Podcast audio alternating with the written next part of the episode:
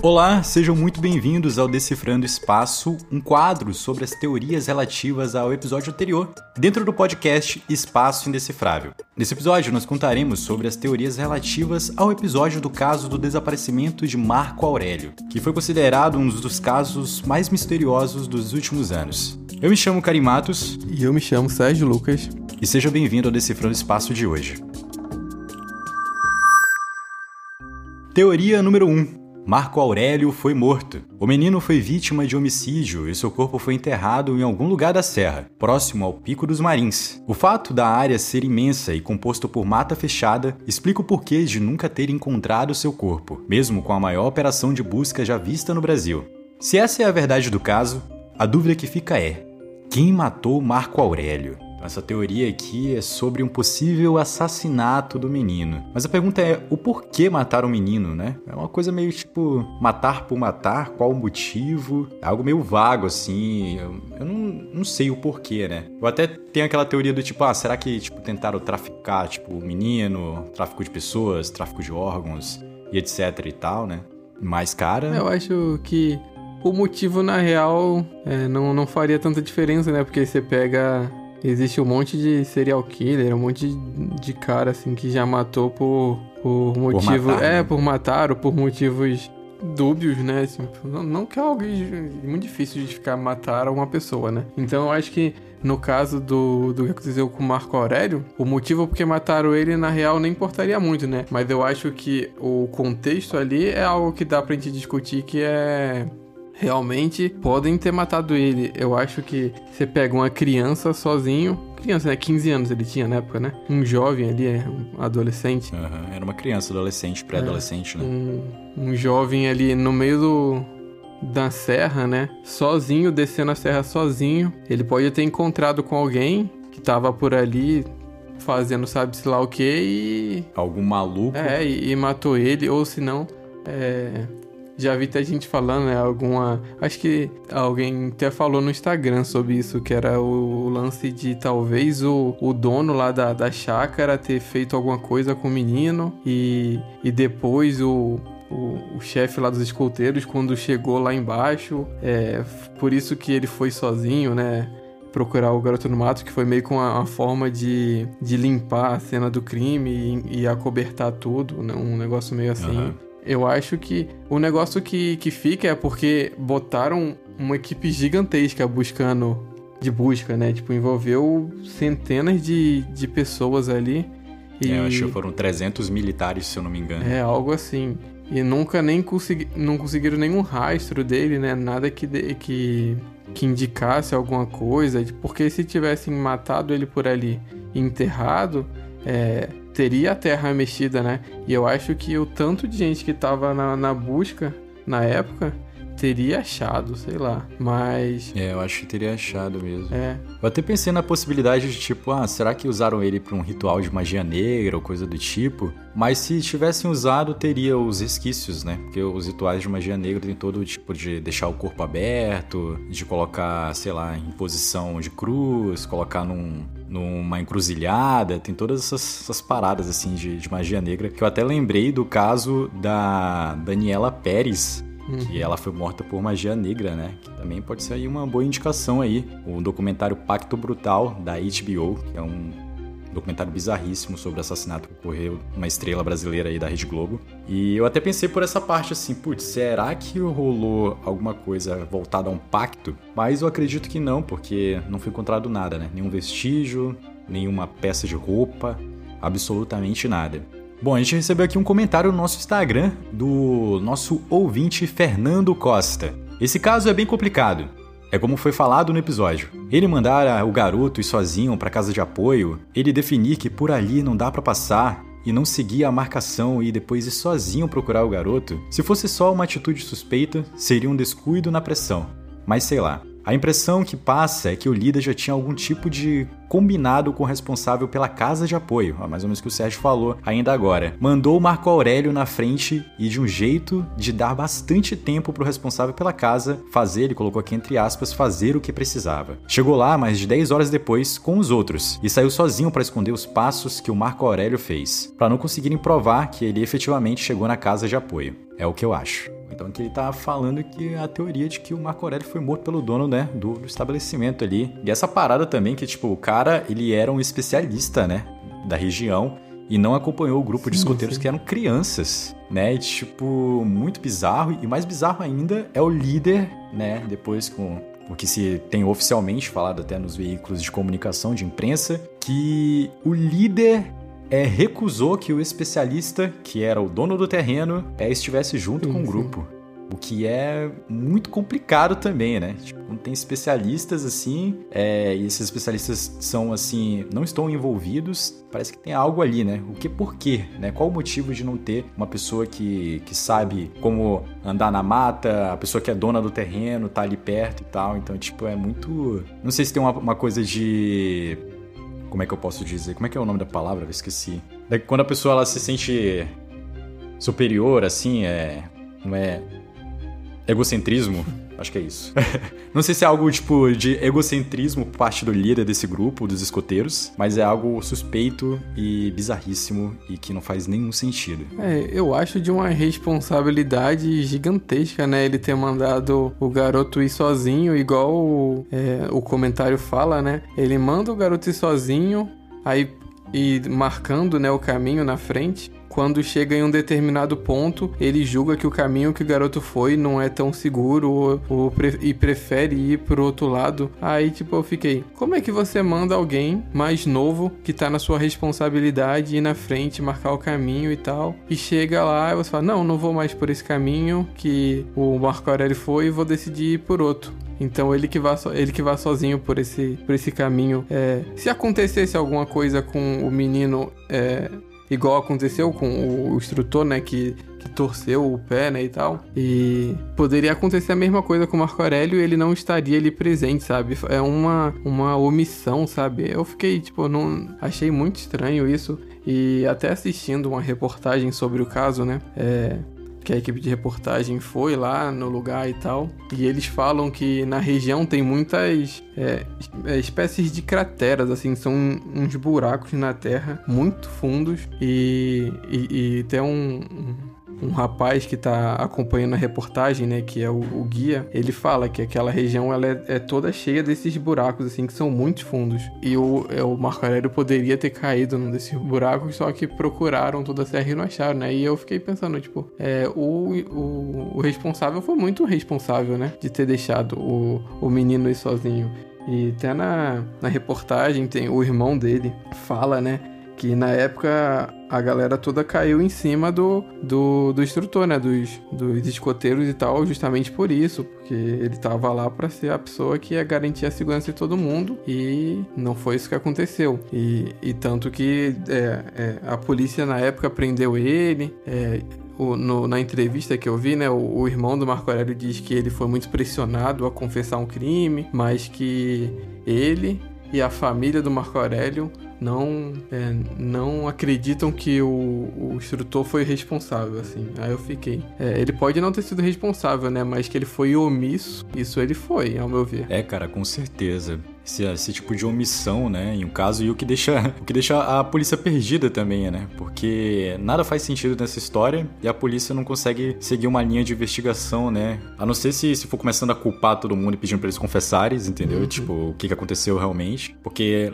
logicamente, assim, é vários furos, nada faz sentido, parece ser um crime, só que às vezes também não parece, porque nada foi provado, então fica algo muito complexo até pra, pra reportagem, né, pra investigação jornalística, quanto também pra para investigação policial, né? Então é um, é um caso muito bizarro. Teoria número 2. Foi um acidente e Marco Aurélio morreu. O menino fez a trilha de volta ao acampamento sozinho. Ele pode ter se perdido, pode ter se machucado, caído numa fenda ou, por, ou precipício, olha só, é dos buracos lá que o Sérgio estava falando. Por mais que fosse experiente, ele tinha apenas 15 anos. Não conhecia o Picos dos Marins, um local até hoje conhecido pela subida desafiadora. Além disso, naquela madrugada choveu muito. Ah, esse aqui é um detalhe importante, estava chovendo pra caramba naquele dia. A serra foi tomada pela neblina, outro fator que, né, compromete aí as coisas, o desenrolar dessa história. E fez 4 graus negativos durante a madrugada. Caramba, então seja, tipo, tava um caos mesmo esse dia. Se Marco Aurélio se perdeu, se ele se acidentou, as condições climáticas podem ter agravado a situação e levado o menino à morte. A área é imensa e, dependendo de onde seu corpo foi parar, pode de fato nunca ter sido encontrado. É, eu acho que essa teoria aqui deixou bem claro aqui as possíveis as possíveis soluções para esse caso do desaparecimento do Marco Aurélio, né? É... Eu não sabia dessa parte aqui, para mim foi meio que uma surpresa, assim, da... eu não sabia que, tipo, tava chovendo muito naquele dia e que também a serra tava com neblina e fez 4 graus negativos durante a madrugada, né? Então, acho que tudo isso deve ter agravado realmente se ele realmente se perdeu e tentou voltar. Mas, cara, é uma situação muito complicada. E a natureza é assim, né, cara? Quando as pessoas se perdem na natureza, né, cara? Tipo, é muito complexo, assim. Eu tô lembrando aquele cara lá que, que se perdeu lá, né? Que teve que comer o limão e tal. O pessoal que, que vai para tipo, pra Amazônia se perde também, se perde no deserto. Se não conseguir saber como lidar com aquelas situações adversas, tipo o Bear Grylls, assim, uhum. cara, é muito difícil você sobreviver, cara. Porque a natureza, ela, ela cobra, né? Sim ela tá ali, entendeu? É tipo, é uma selva, né? Então é muito complexo. Você tem que ter realmente um treinamento e um preparo. Eu não sei se o Marco Aurélio, apesar dele ser escoteiro, ele era uma criança, né? Então não sei se ele teria o preparo assim para sobreviver a condições de chuva, né, neblina e graus negativos, assim. Não sei se ele tinha esse preparo todo sendo uma criança de 14, 15 anos, entendeu? Então. É, esse, esse lance da, da neblina eu também não sabia. É, eu lembro que, eu, que até tem no episódio, né, que, que choveu muito. Que eu acho que quando ele sai, quando ele começa a descer para ir na frente, né?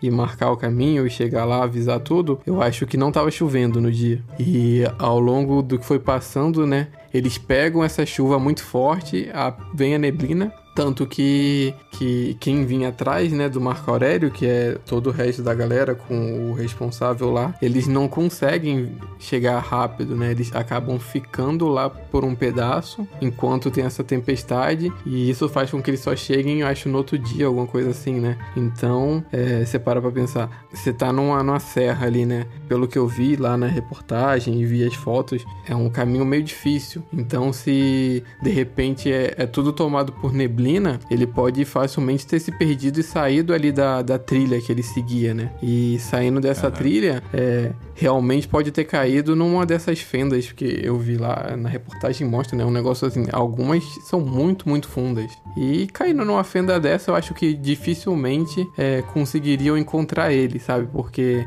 dependendo do da onde ele caiu, ele pode ter passado meio que direto, sabe? E parado, sabe, sei lá onde, assim, tão fundo que, que nem odor conseguiria chegar ou ou mesmo chegasse, acho que mais cara, né, ali na, na, na própria serra, na, no meio da, da, da, vegetação, dos bichos e tal. Então, eu acho que é, partindo de um ponto de, de parte assim, mais racional para justificar o que aconteceu, eu acho que seria uma teoria que, que é, para mim teria mais, mais é, credibilidade, sabe? Porque é realmente algo que eu vi. Se alguém me fala, eu acreditaria. Eu acho, ainda mais vendo depois do que eu vi na reportagem, que mostra ali a, a região e você entende como é que é, você fica, realmente pode ter acontecido isso. Até o, o guia lá da reportagem ele fala, ele pode ter acontecido ele cair, que são tantas fendas que não tem como olhar tudo, tem, nem sabe todas, né? Tipo, não é como se tivesse uma marcação em cada uma para saber, tipo, em todos onde olhar. Tipo, encontrar uma agulha no palheiro, né? Seria encontrar o o Marco Aurélio nesse caso. Uhum.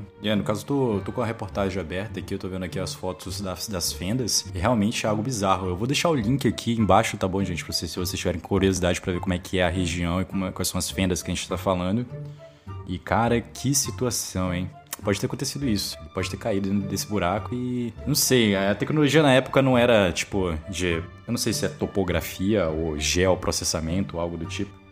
Mas eu. Eu acho que naquela época não tinha essa tecnologia, então naquela época não dava para ver se o menino tinha caído no buraco e fazer um, né, uma varredura na geográfica, não sei, tô falando besteira aqui, mas não sei como é que é o nome disso. Mas fazer aquela espécie de varredura para tentar encontrar o menino no fundo do buraco, né? É, mas também é aquele lance, né? Como saber em qual buraco ele caiu, entendeu? Pois é, né? Porque Aí mesmo teria que, que demandar muito dinheiro. Você teria que ter certeza é. que ele caiu naquele para poder botar, ou senão você ia começar a ir pra um lance meio aleatório, né? Tipo, vou colocar nesse, ele pode estar tá, ou pode não estar. Tá. Então, aí tipo, botou não tá, segue pro próximo. Então, tipo, fica muito abrangente a busca, né? Dada o tamanho da região ali, é, vira quase um lance de loteria. Acertar, ir no buraco certo com o equipamento e, e tá lá. Né, e os recursos, assim, se a família não tiver muito dinheiro para também fazer a, a, pesquisa por si só, os recursos do governo em relação a isso são limitados, sim, né? Sim. Então tem muitos casos que são mal completados ou são fechados por falta de recurso ou por falta, tipo, por, o caso se estendeu por muito tempo e, e o, o, caso ele meio que vai ser fechado ali ou vai entrar em um hiato porque não tem dinheiro mais para para recrutar tantas pessoas, assim, né? Algo. É, esse meio que foi isso que, que aconteceu, também, né? Depois de um é, tempo, foi, foi chegar e falar pra família, olha, não, não tem mais onde procurar, a gente já rodou tudo aqui e é. não tem mais o que a gente fazer pode parecer um pouco desumano, assim, né? Do tipo, pô, mas é uma, uma vida, né? E tal, mas mesmo assim é não tem recurso, né? Pra procurar. Então, é, porque é, recurso, o poder público não pode passar o resto da vida insistindo no negócio, né? né que, é. que não tem, tipo assim, você tem alguma é. pista, você tem, sei lá, um pedaço da roupa dele, um tênis, algum, alguma coisa assim que desse um, um, indício de que ele passou por tal ponto, é, certamente continuariam buscando, né? O problema é que ele desapareceu e não deixou rastro nenhum, né? É, foi tipo um desaparecimento bizarro, né? Toa que tá entre os, os desaparecimentos mais, assim, decifráveis do planeta, né? Então é algo muito complexo, cara. Teoria número 3. Marco Aurélio perdeu a memória e hoje vive em algum outro lugar, com alguma outra família ou como um andarilho. Ele pode ter batido a cabeça na trilha, se perdido, ter sido encontrado por uma outra família que o acolheu e hoje ele simplesmente não sabe que é o Marco Aurélio. Não é raro a família receber fotos de pessoas em situações de rua que se parecem com o Marco Aurélio. O ponto que soma a essa teoria é o depoimento do motorista de ônibus que afirma que deu carona para um menino com roupas de escoteiro naquele mesmo dia que ele desapareceu. Olha só, essa parte daqui é muito interessante. Essa, essa parte eu acho bem bizarra, assim. É, é um ponto chave, assim. Eu não sei se houve uma investigação com o motorista do ônibus, a partir do motorista de ônibus. Provavelmente sim, né? Mas é, eu lembro que a gente citou, né, quando a gente estava fazendo ali o nosso, nosso episódio e tal. E por sinal, esse nosso episódio eu acho que foi o episódio mais linha direta que nós já fizemos. Vários trechos de reportagem ficou realmente muito bom, assim. É... E no caso, essa parte do motorista é algo muito, muito louco, né? Porque, tipo, ele deu carona pro menino. Mas onde que ele deixou o menino? É, o menino não falou nada, não falou o nome, ficou muito meio vago Sim, também, assim, pelo menos nos veículos de imprensa. Parece que não, não ir procurando nos buracos e tal. Tipo, mano, ele viu o menino, por que não começa a busca por ali, sabe? Tipo, não sei, ficou muito estranho esse papo aí desse motorista de ônibus e tal, mas é algo que pode, né? Pode ser a linha ali do, do, do novelo de lã ali, né? Pra você puxar e tentar solucionar esse caso, assim, mas complicadíssimo. E até voltando lá pra reportagem que eu assisti, né? Foi uma reportagem da, da Record que fez sobre o caso. E eles mencionam esse lance, né? Do, do caminhoneiro, assim, meio que por alto. Eles falam do, do caminhoneiro ter ter visto o menino, mas eu, eu, eu não particularmente não sei, né, o que, que aconteceu, como é que foi essa investigação na época, no mais direcionada ao caminhoneiro, mas é um, um, algo muito muito estranho, né? Porque o caminhoneiro diz que deu a carona pro garoto. Tipo assim, ah, dei a carona pra um garoto de escoteiro e pronto. Mas, tipo, onde, onde é que ele pegou o garoto? Onde ele deixou o garoto? Como ele, tipo, sabe? Cadê, não tem um retrato falado desse garoto que, que o caminhoneiro deu carona? Pelo menos o ponto onde o garoto desceu pra, a partir dali, perguntar para quem anda pela redondeza ali se viu o menino, sabe? Porque pode ter acontecido, você pega na, na hora lá teve a tempestade, né? É, ele poderia ter, na chuva lá, escorregado, batido a cabeça numa pedra, acontecido alguma coisa. É, horas depois ele acorda sem saber onde tá, sem saber quem é, desce, a serra, vai parar, acho tá, provavelmente numa rodovia onde passava esse caminhão e ele faz algum sinal, o caminhoneiro para e, e leva ele e deixa em algum lugar, provavelmente assim, ele deve ter pensado, vou deixar esse menino tá perdido na área mais urbana, né, para a partir dali ele pedir ajuda à polícia, alguma coisa assim, né? Mas eu acho muito estranho porque eu não vi muita coisa falando sobre o como se desenrolou depois essa investigação em cima desse ponto do caminhoneiro ter dado carona pro menino escoteiro, né? Assim. Pois é, extremamente complexo isso. E eu acho que se não investigar essa parte, por favor, investigadores comecem a investigar a partir do motorista de ônibus, que provavelmente não esteja nem vivo mais, né, que já faz tanto tempo. Mas ainda pegando ganchos de reportagens, saiu recentemente, pode-se dizer, no dia 7 de dezembro de 2021, uma reportagem do G1, mais especificamente ali do Vale do Parnaíba, onde fala sobre uma computação gráfica que fizeram com as fotos antigas do Marco Aurélio e que a família divulgou, né, nas suas redes sociais e também a imprensa divulgou, é falando meio que como que seria o Marco Aurélio nos dias de hoje, né? Então nessa reportagem, que também vou deixar o link aqui, tem a foto de possivelmente como que Marco Aurélio é, estaria hoje, né? Também tem uma simulação de como ele estaria se ele fosse também um morador de rua, então com cabelo grande, todo sujo, etc e tal. E tem um, fator interessante também que o Marco Aurélio tem um irmão gêmeo. Ele tem um irmão gêmeo, então provavelmente, né, o irmão gêmeo dele ainda está vivo, então provavelmente o Marco Aurélio é a cara cuspida do irmão, entendeu? O que facilitaria também a identificação se o Marco Aurélio também estivesse, né, entre nós, né, no Brasil. Então vamos para a teoria número 4. Marco Aurélio foi levado por um extraterrestre. Ah, agora sim, chegamos nos aliens. O menino ter sumido sem deixar vestígios dá espaço para que os ufólogos defendam a teoria de que foram seres de outro planeta que o levaram. Colabora para essa teoria as luzes azuis que todos os companheiros de Marco Aurélio viram na manhã que chegaram ao acampamento. Logo após escutarem o que seria o apito de um escoteiro. O que difere desse relato de abdução dos outros é que, nos já registrados, a pessoa volta à Terra depois de pouco tempo, o que não aconteceu com Marco Aurélio. Então essa aqui é a teoria falando que os aliens abduziram o garoto e levaram ele embora por todo sempre. Que teve esse lance estranho, né? Que a gente acabou, a gente ainda não tinha entrado, que é o lance de ter acontecido umas luzes, uns barulhos estranhos, né? Na região, né?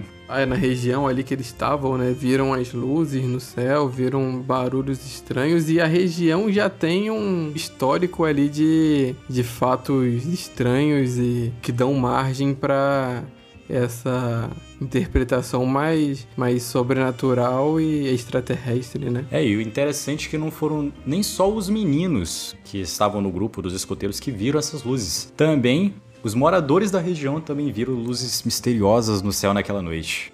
O que deixa algo também meio suspeito. O que, que são essas luzes, né? E tem até uma teoria, né, que a apoiadora nossa, a Ju Januário, falou lá no grupo de apoiadores, né, que, que traz um pouco dessa visão de que foram extraterrestres, né?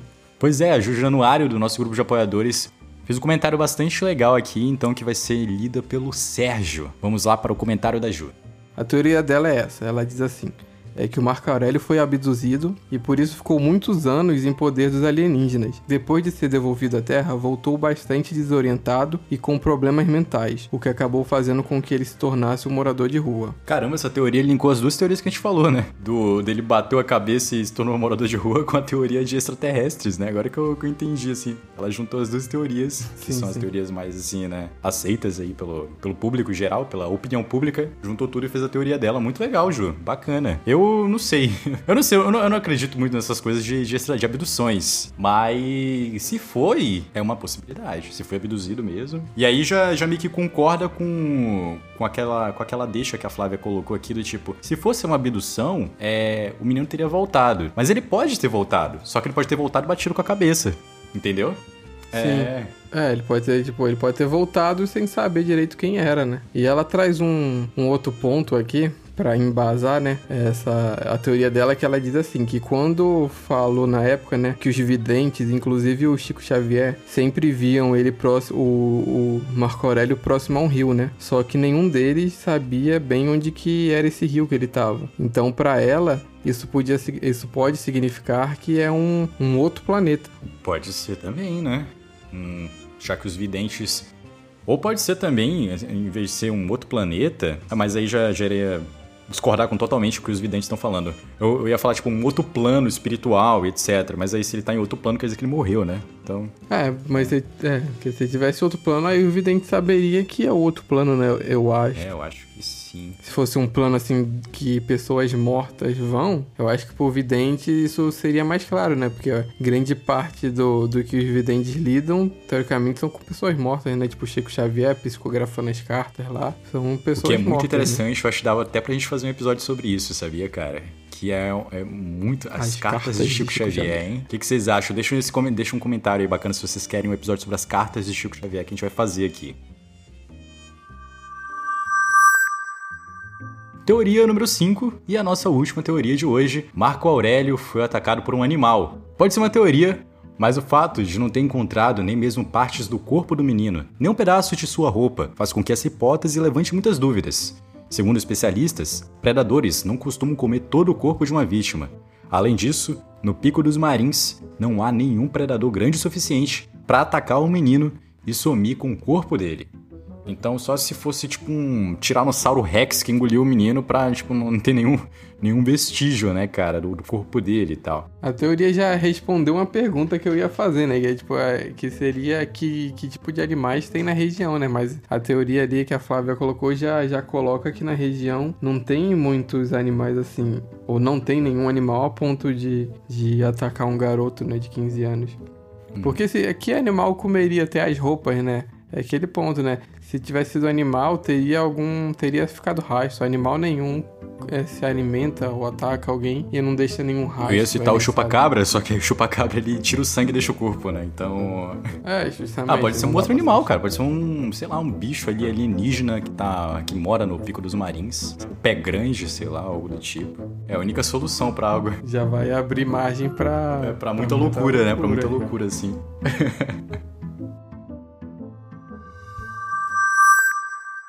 Então é isso aí, galera. Esse aqui foi o Decifrando Espaços de hoje. Espero que vocês tenham gostado. Nós então também faremos aqui a nossa indicação indecifrável. Então nós indicaremos aqui algumas coisas. Entre elas eu vou fazer uma indicação aqui, que é a indicação sobre o documentário sobre a Daniela Pérez, Pacto Brutal na HBO Max. Se você não tem HBO Max, assine, porque a gente não vai deixar nenhum código para você, porque a gente não tem nada com a HBO.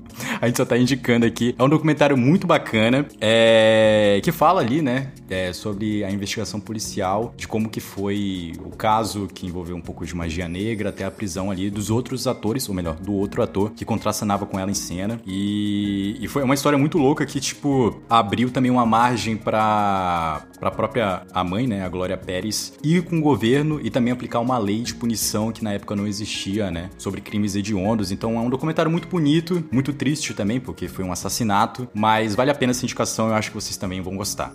E outra indicação que a gente tem é o, o site oficial, né, o blog oficial que a família fez, para continuar dando notícias sobre o caso e que o pai do Marco Aurélio continua ainda na busca e espera encontrá-lo ainda. Então é o site é escoteirodesaparecido.blogspot.com. Lá você pode é, saber o que está acontecendo, o que eles andam fazendo. Eu entrei aqui, né? A última atualização foi em 13 de junho desse ano, né? Então, de vez em quando eles estão atualizando lá.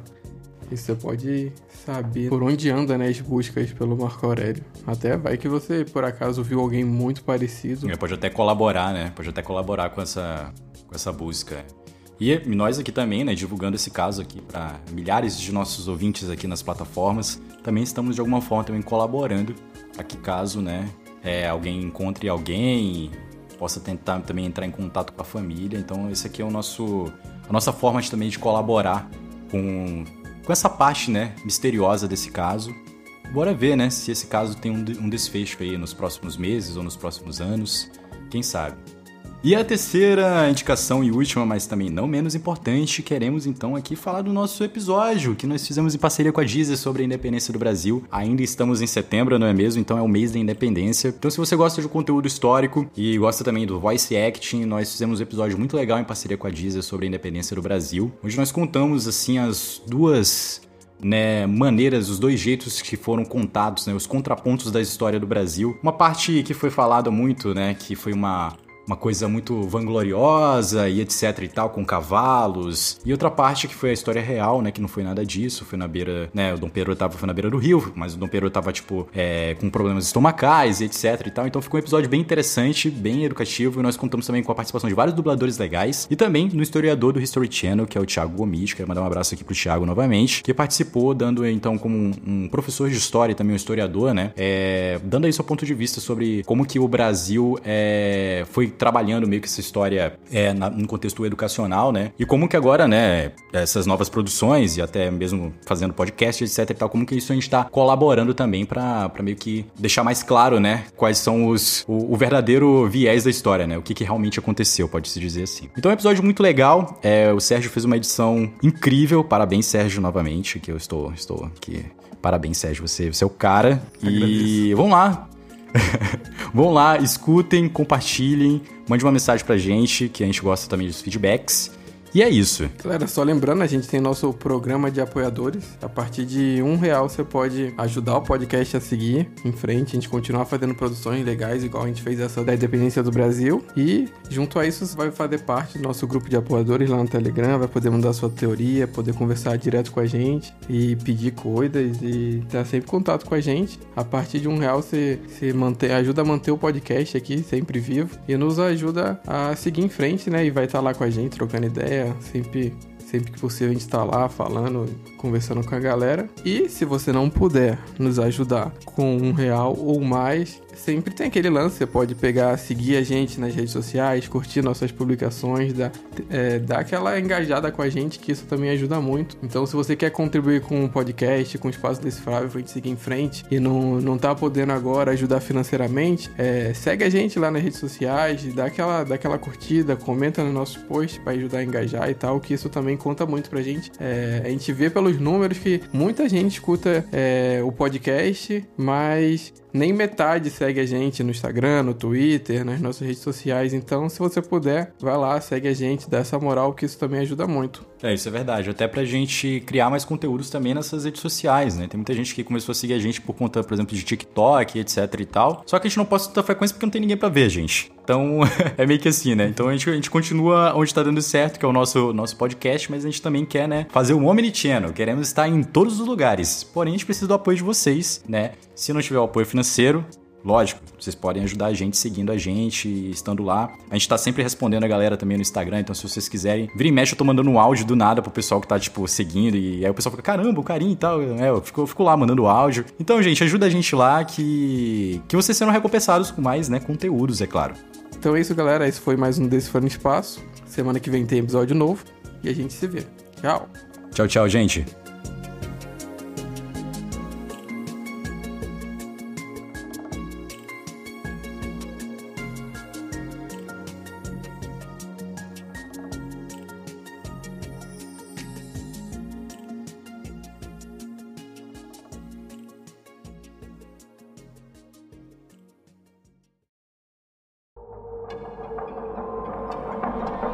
Podcast foi um podcast editado pelo encodedprod.com.